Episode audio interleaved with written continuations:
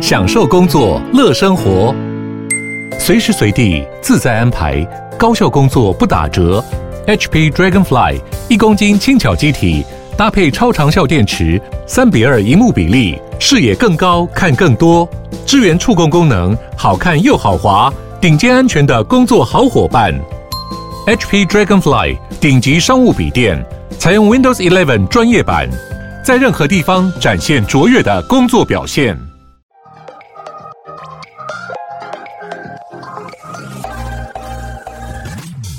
想了解经营电商的美感吗？让各界电商领域专家把最精华的实战经验说给你听。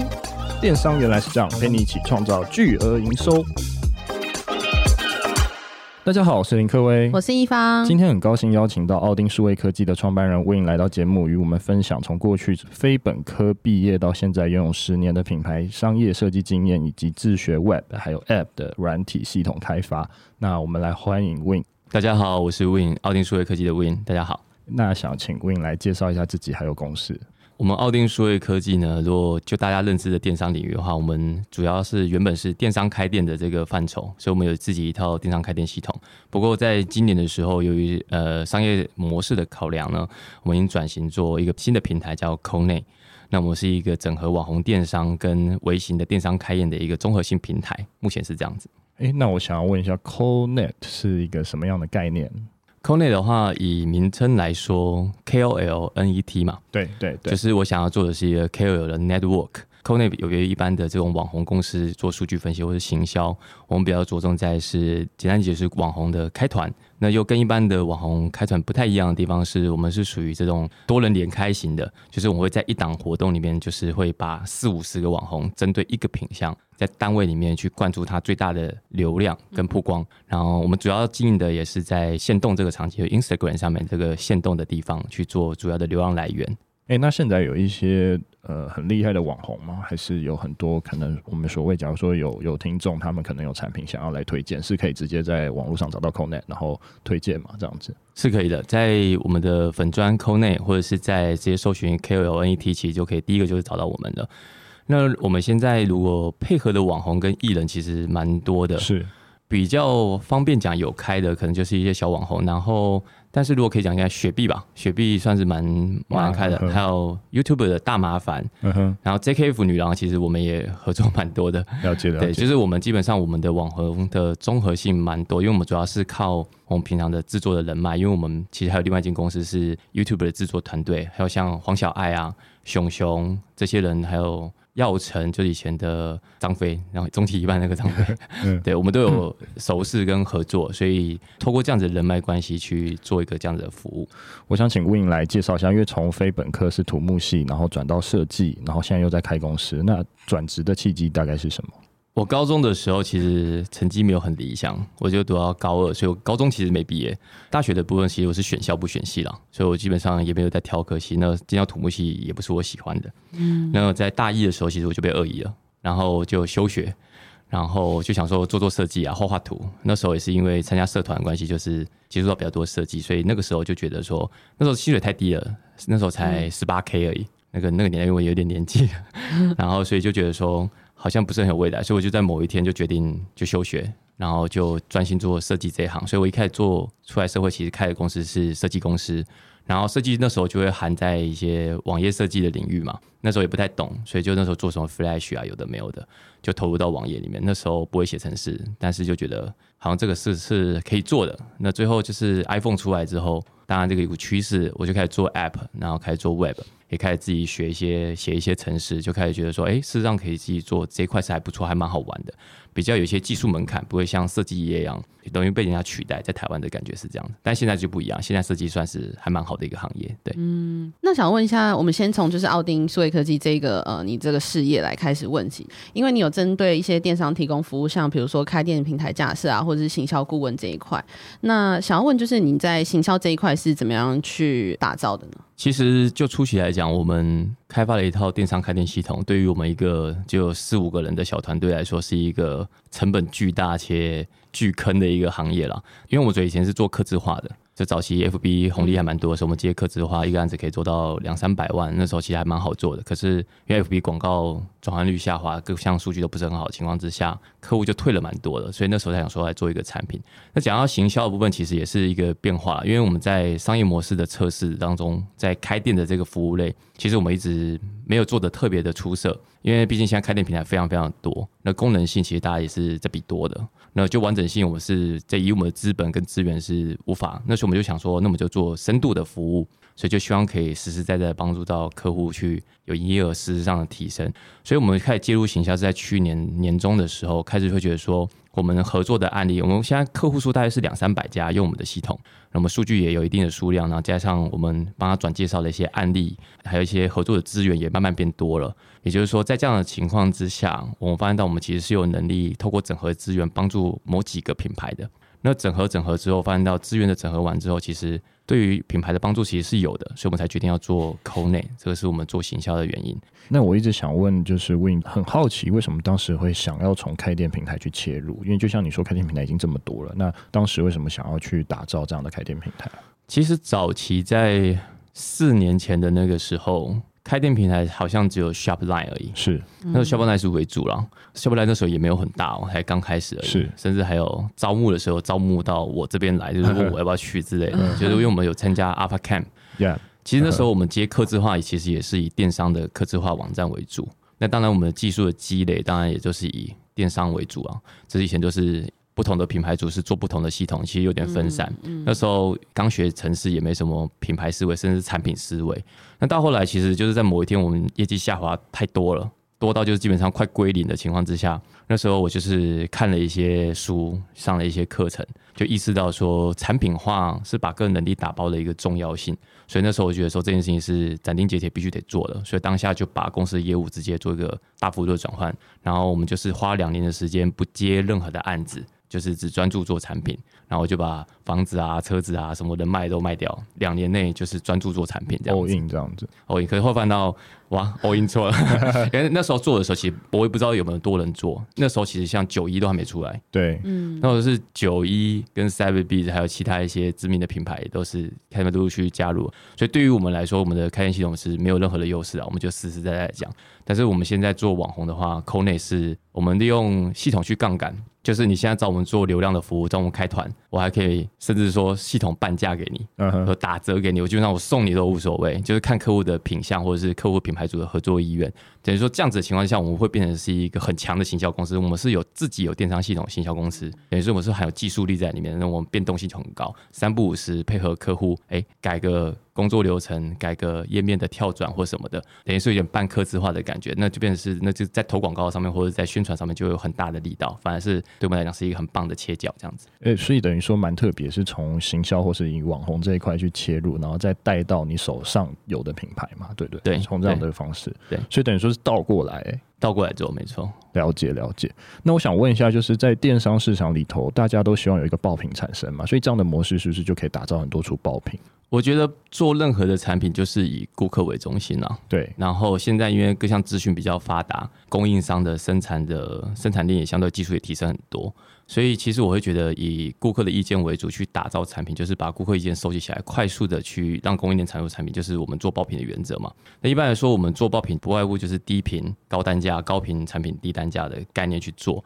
我们也是以这样的方式去建议我们的客户去，因为现在其实很多产品它的产品定位其实是不明的，所以一般来说，我们帮客户就是做品牌定位跟产品定位的时候，尽量就是让他锁定一个痛点，然后讲好一个故事的方式去帮他打造。那我们有一个完整的检核表，让他去照表操课，填完基本上我们目前其实都算蛮成功。就只要是我们现在蛋糕网啊，就蛋糕给我们甜点类的，就是给我们的话，我们就是一周给你一百万，就是是我有把握的，大概是这种感觉。那什么样的食品都可以嘛？假如说什么样的食品要 plug in 进去都是适合的吗？呃，通常这样讲好了，如果给大家一个建议说，如果现在你想要做一个爆品，你你你也没局限要做什么，那我觉得说肯定挑蛋糕，蛋糕超好做。呃，蛋糕还有条件啊，第一个是常温，常温保存，然后如果你可以做到两周到四周，可以最好可以做到一个月啦。像我们自己做的是可以做到一个月。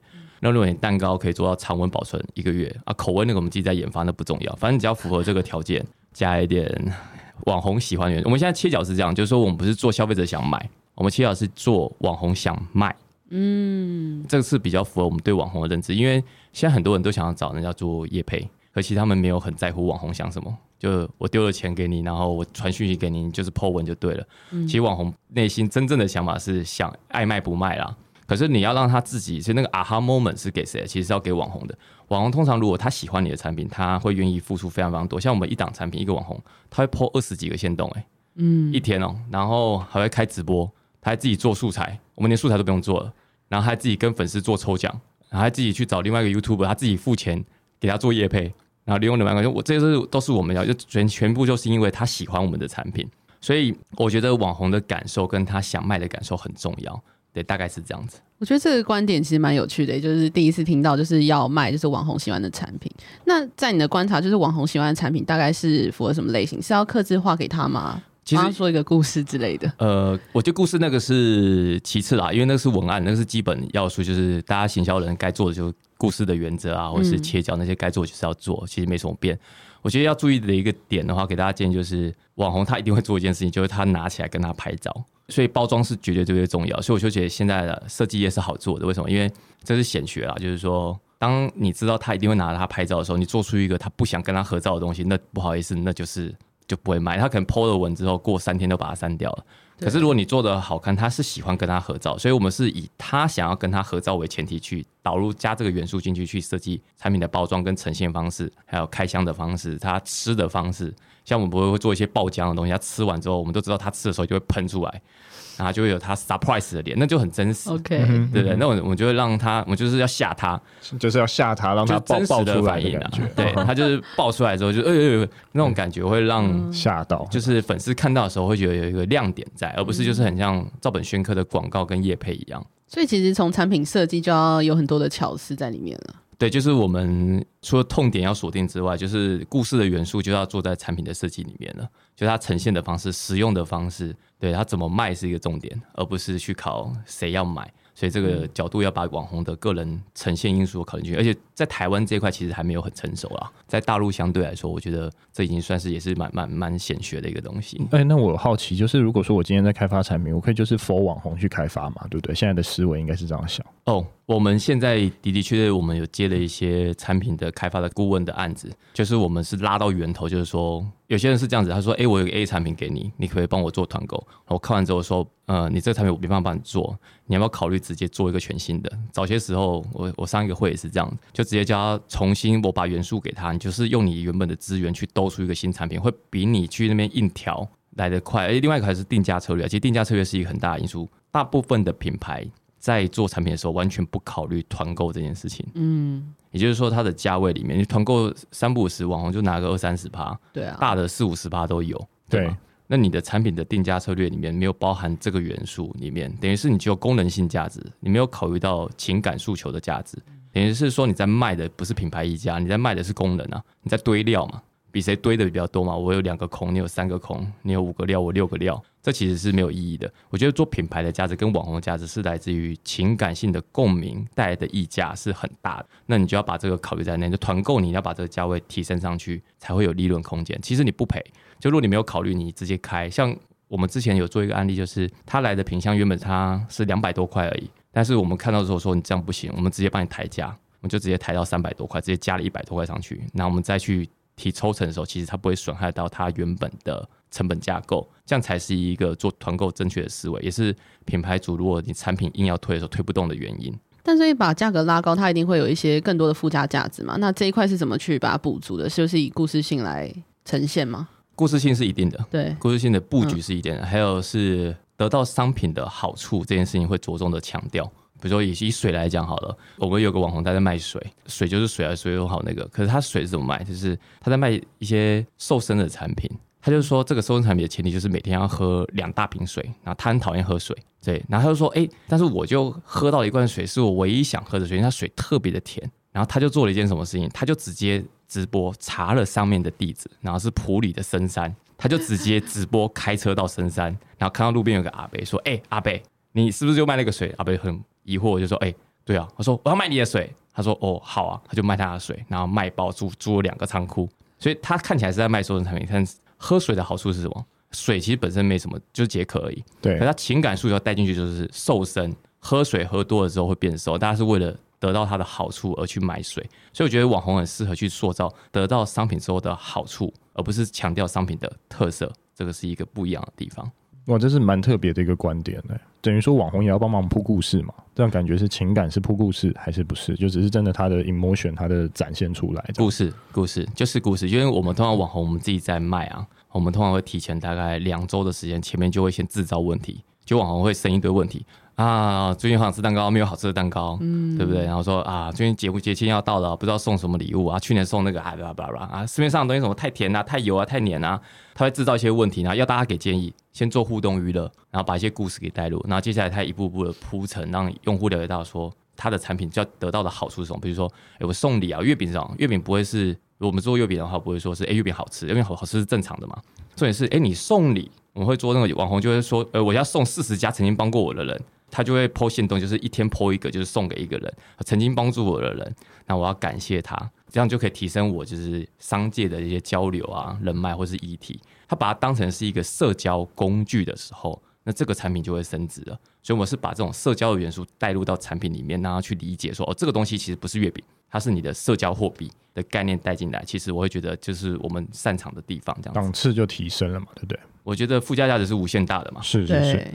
哎，那 Win，我在想问一下，就是因为刚刚讲网红这一块嘛，那我想说，如果从你开始打造一个不管是月饼还是什么样的产品，你一开始会怎样？就是先制造悬念或制造问题，然后第二步大概是怎么做？大概可能有什么三步骤或五步骤嘛？通常是这样的，我们第一个问题就是你到底要卖给谁啊？对，我觉得用户是第一个要锁定的点啊。那通常我我我一定是最在意就是他知不知道卖给谁。如果他不知道他要卖给谁的话，我我一定会先问说你想卖给谁？可是这边其实有个。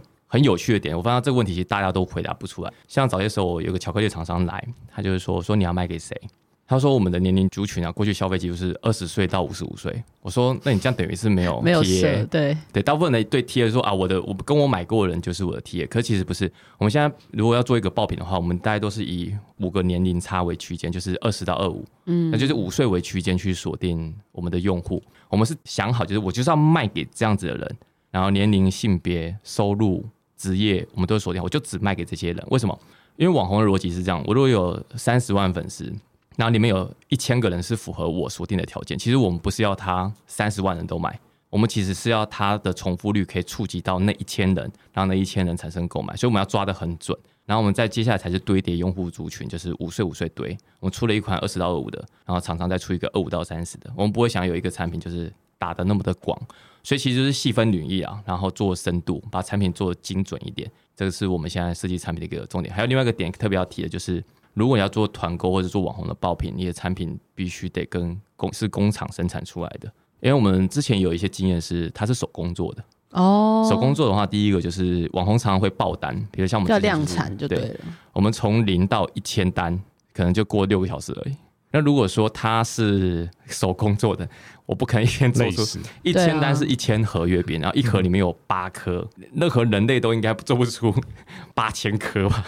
你听懂我意思吗？所以我们很担心爆单，所以我们还要做到出口到香港，这些其实对于产品的 quality 的稳定度其实是很高的，所以就建议大家，如果初期可能你没有。工厂没关系，但是你后续一定要对应的供应商去帮你生产出这些东西来，不然你会做不大，没办法规模化这样子。那我想问，就是除了你刚刚讲说同一个产品，它可能可以给不同的网红去卖，然后不同的就是网红的故事去让它这个产品曝光。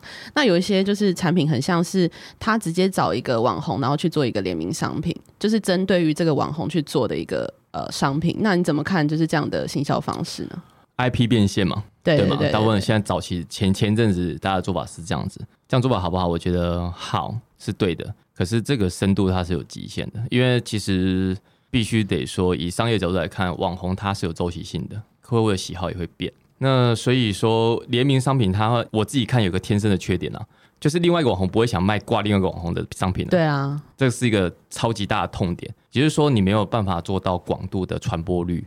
那你没有传播，基本上就不会有转换嘛。那等于是他等于是单枪匹马去作战，而有些品相很喜欢把呃网红的名字挂在产品上面去。其实我会觉得，我觉得网红应该服务于品牌，不应该品牌服务于网红。所以我还是要把品牌视为带路，就是说你网红要做品牌的话，你只是说你有流量红利，你只是多了比别人多有流量，你不要把自己变成是，除非你个人品牌化很成功，比如你如果你是周杰伦，那没毛病嘛。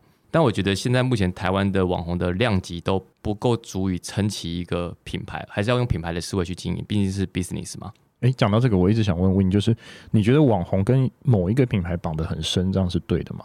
呃，像代言人那样子吗？对，就像是给他可能代理了一个水，或代理了一个月饼，但其他月饼或者其他东西，就是糕饼类，可能就没办法这样做了。那这样子的话，对一个网红是好的，是加分还是不是加分？通常会绑得比较深的原因，不会是因为这个网红很好卖，通常是因为它的产品需要比较长的周期。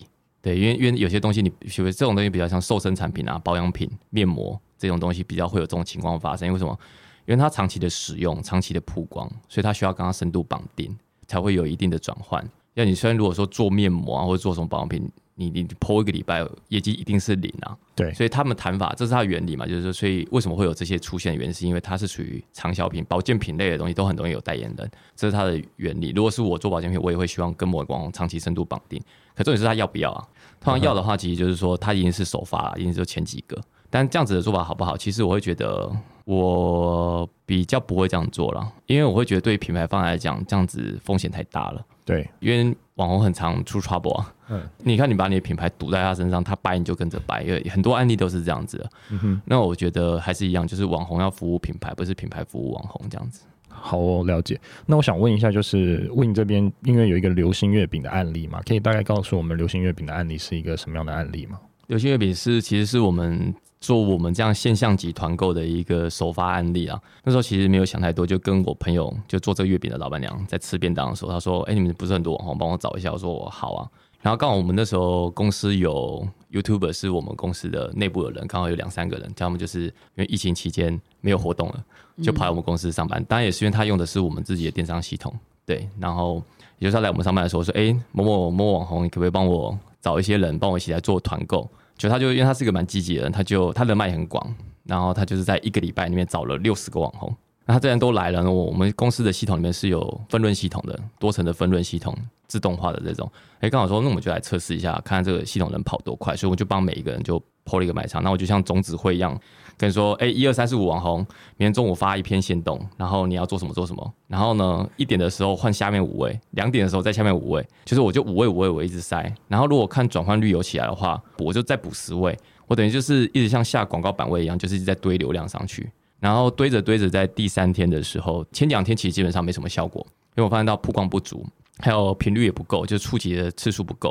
后来我们碰到第三、第四篇的时候，开始发现到事情不一样，因为我们瞬间在一天的时候，从直接从两三千块跳到了六七万块，然后一路一直飙飙飙飙飙到将近一天二十几万，连续大概两三天都是二十几万。那时候其实还蛮 surprise，因为因为这也是我第一次就是做这件事情，然后就有这样子的效果。然后除此之外，我们还有一个很夸张的数据，在阶段性的时候，我们的 CPC 就是点击的客单价有到了两千八百块。对，然后在 GA 上面的转换率数据是九十 percent，这个数据在看起来都会觉得说，这是不是 GA 坏掉了？我们检查了很久，因为其实现在投广告不可能出现这种数字吧？可我后来发现到，其实是因为有一些网红的数据是不能这样看的，因为粉丝先看到网红做一些 demo 之后，他一定是想买才去点，嗯，所以他点进来他就一定会买了。对，所以你看那个转换率其实是完全是不准的，大概是这样的理解。所以我们就这样做做做，然后到最后是为什么没有？只停在这个数字，我们总共线上做了两百，加香港出口，我们总共做了两百四五十万那边，但是线下还有服委会啊那些联动带来的效应，总共做了五百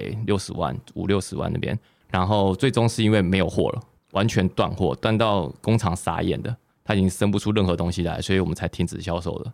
然后依然还有将近有一百多单的人是想买买不到，嗯，对，大概是这样子。我想问一下 Win，因为目前有看到你有开网红从零到一的养成班的课程，那你可以跟我们听众分享一下这个课程主要是在做什么的吗？哦，这个是其实是因为前一阵子我们的网红大批大批进来的话，其实讲句老实话，五六十个网红进来，大概就十个会卖了，嗯，剩下的甚至有些都是挂单，但是他们其实数据表现不错，所以你可以提供解说，有些五六十万粉丝的网红，他成交单其实很差，其实这也是大家不敢讲的一个黑内幕，就网红其实有些粉丝很多，但是说真的。数据就是惨到，就是大家都不敢，也不敢讲他什么，为什么？因为他粉丝很多嘛，要他骂你的话，他正面效果不一定有，但负面效果肯定会有的啦。对对，所以大家也不敢去踩那条线。所以我就想说，那我们就不要往那边去想，我们就想说，那不如就请他们来上一些课。所以我就把一些行销的概念导入。因为曾经有一有一个网红，他在卖他周边的时候，他自己 po 文，他 po 了七天，他才做一万，可他粉丝有八十几万人。嗯，那我跟他还蛮熟的，所以他直接把 IG 的账号密码给我，他让我 po 两天，然后我两天帮他做了二十四小时，帮他做了八万块。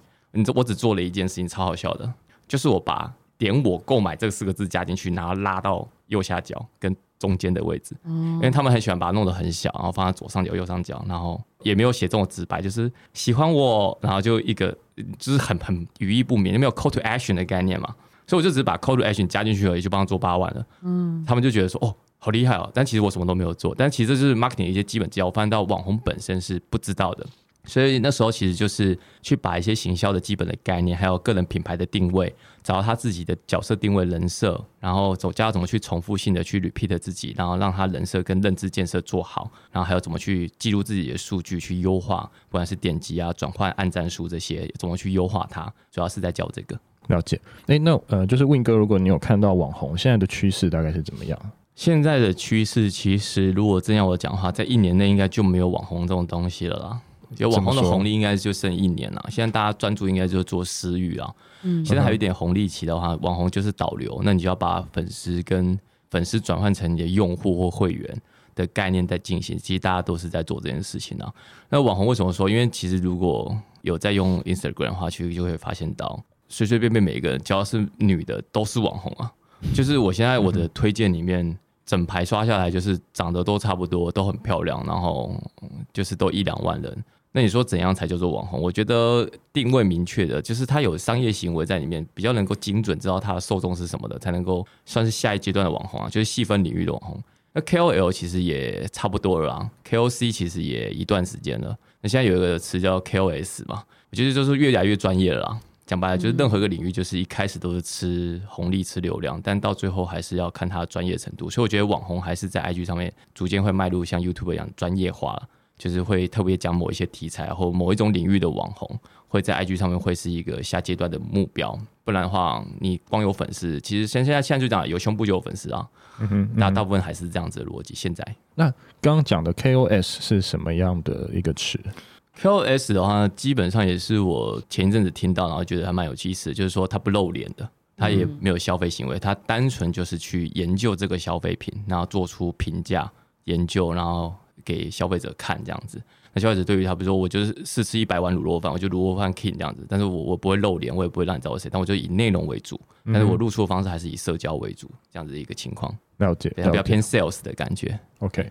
呃，我们回过头来问一下奥丁数位，因为奥丁数位科技的服务范畴其实蛮广的，从商业设计、电商平台到网红的合作，甚至影音的剪辑。想问一下公司的经营模式主要是什么？我们基本上现在是专注在我们 Conet 的平台上了，就是提供所谓的网红团购的服务跟网红业配美合的服务。基本上我们就帮你开团跟美合业配的这两种服务为主。那如果当我们自己有开店的基因嘛，也就是说，如果品牌主要开店，我们当然是可以开，但我们还是会让大家认识我们的方式是 KOL 开团，我们整合的是现象级的团购，然后说借作业配也是 OK 的，做活动也是 OK 的。目前为止是专注在这边了。当然，我们有累积下来的 know how 是足够去提供他一些行销上的建议，但那都是属于 bonus 的服务了，我们不会去主推它，我们也要锁定我们的痛点这样子。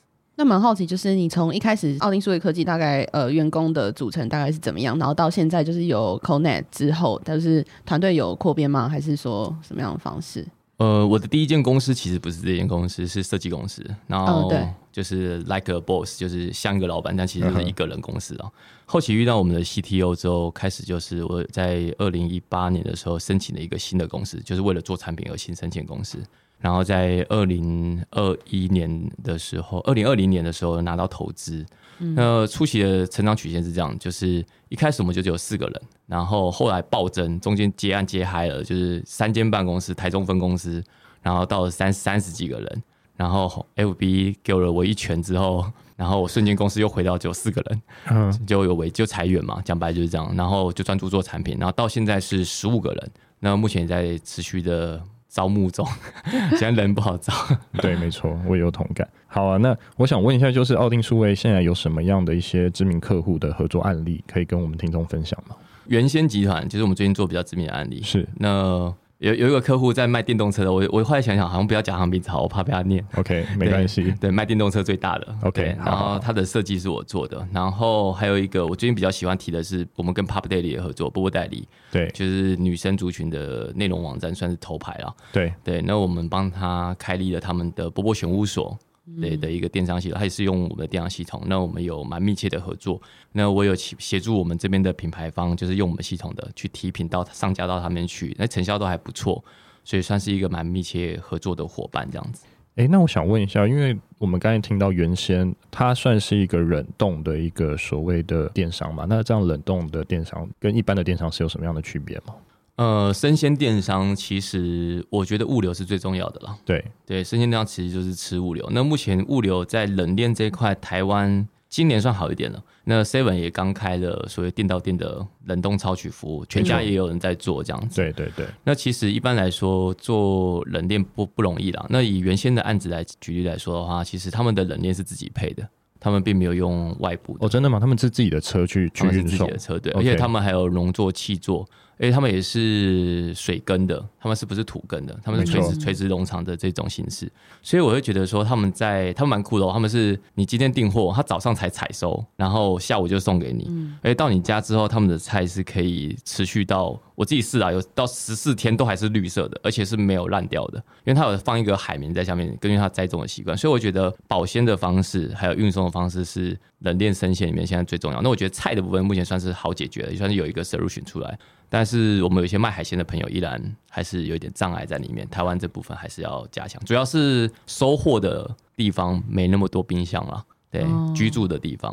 了解。最后想要问一下，就是 Win 未来有想要除了网红这一块，有想要朝哪一块去继续发展吗？其实我真正的梦想是这样的，我有一个理想啦，是就是随着像 Instagram，它每一个人都可以 po 连结的情况之下。其实我是希望可以把做电商的年龄层带到大学甚至是高中，因为我觉得这一门的技术是学校没有教的，它实务经验很高，所以我一直在致力于就是让做电商的成本降低。像如果现在在 KONE 上面，如果你用我们内容电商系统开店的话，我是完全是免费的。所以我们希望可以去堆叠出更多新的品牌，让台湾的电商是更有多样性。不然的话，就很像这是一个资本战，大家就是看谁烧的广告费多。那我觉得台湾的电商的。多样性跟玩法其实是没有国外的那么完善的。我是希望可以做到像基础建设一样，让大家有一套很好的系统，然后早点投入到电商。因为我觉得毕竟是疫情时代嘛，早一点投入到这个，我其实是不错的选项。这样子了解。诶、欸，那我想问一下 Win，就是最后就想要问一下，就 KONE 最近有什么样的新活动会产生吗？呃，我们目前 KONE 是只有跟网红合作，给网红使用。是。那我们在四月份的时候会推出一个全民版的计划。就是让所有注册的人马上就可以拿到一个分论的卖场连接。就是如果你想要从事 KOL 分论或带货的这一块，只要上到 KONE 官网注册，你就可以直接进行带货了，而且是没有任何的费用，增加你收入的方式大概就是这样子。好棒，每个人都点起来。对，每个人都是 KOL，就会变成我的 KONE。OK OK，好。那今天非常高兴邀请到奥丁数位科技的创办人 Win 来跟我们分享他的经验，我们谢谢他，谢谢，谢谢，谢谢。